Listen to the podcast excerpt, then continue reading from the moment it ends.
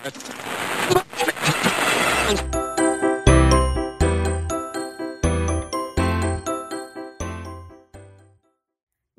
الله الرحمن الرحیم سلام.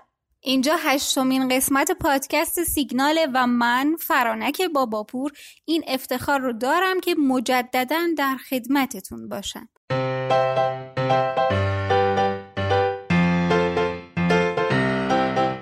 توی قسمت قبل از چشمای یه عدتون معلوم بود که نه دلتون می‌خواد خیلی ریسک کنید که نکنه یه وقت دار و ندارتون از دست بره و نه به سود کم راضی میشین. خب البته خیلی هم منطقیه و بشر از همون ابتدا هم خر رو می‌خواسته هم خورما رو.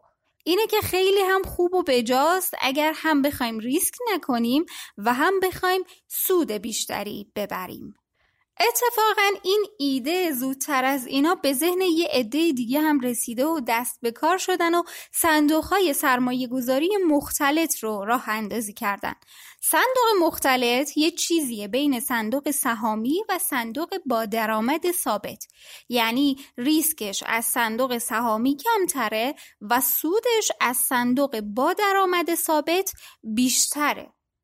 چطور؟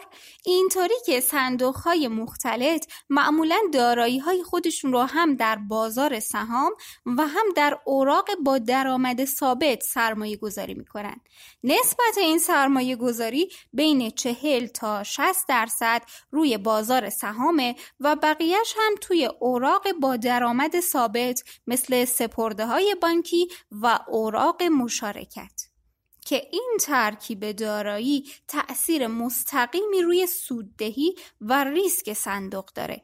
یعنی هر قدر نسبت سرمایه گذاری روی اوراق با درآمد ثابت بیشتر بشه درسته که ریسک صندوق کم میشه ولی در عوض سودش هم کم میشه. اما این حد وسط بودن صندوق های سرمایه گذاری مختلط باعث میشه ترکیب دارایی بهینه تری داشته باشن. کلا میشه گفت صندوق های مختلف از نظر مزایا هم مزایای صندوق سهامی رو دارن و هم مزایای صندوق با درآمد ثابت. یعنی هم پتانسیل سوددهی بالا رو دارن و هم نوسان قیمتی کم. یعنی اگر رونق اقتصادی باشه این صندوق ها هم خوب سود می‌کنن. ولی اگر رکود اقتصادی بشه خیلی ضرر نمی‌کنن.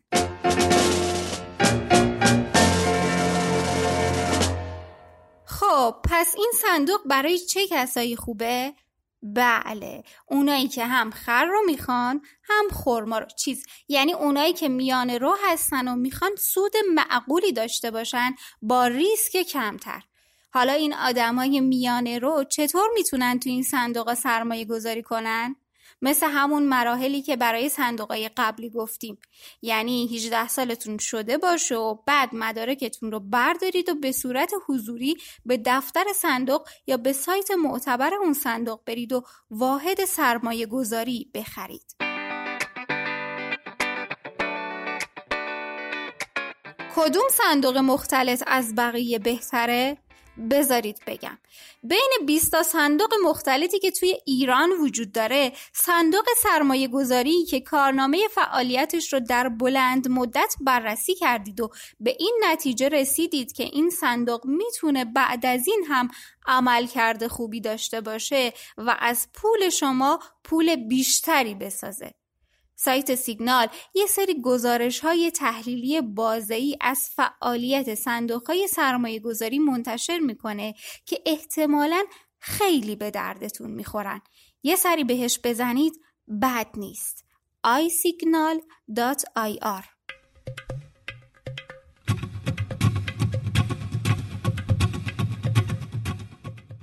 حس می‌کنم که تعداد آدم های میانه رو داره زیاد میشه و همه دوست دارن حد وسط رو بگیرن و برن. صندوق های سرمایه گذاری فقط همین سه مدل نیستن. یه صندوق سرمایه گذاری جالبی داریم به اسم صندوق سرمایه گذاری طلا. چی کار می‌کنه؟ خیلی دوست دارم الان از طلا صحبت کنم هرچند که با حلوا حلوا گفتن دهن شیرین نمیشه. ولی خب وقت این قسمتمون تموم شده و معرفی صندوق های طلا خودش یه قسمت مفصل وقت می‌بره. اینه که ما هم می‌خوایم یه قسمت کامل در موردش صحبت کنیم. منتظر این قسمت جذاب باشید. وقت بخیر. خدا نگهدار.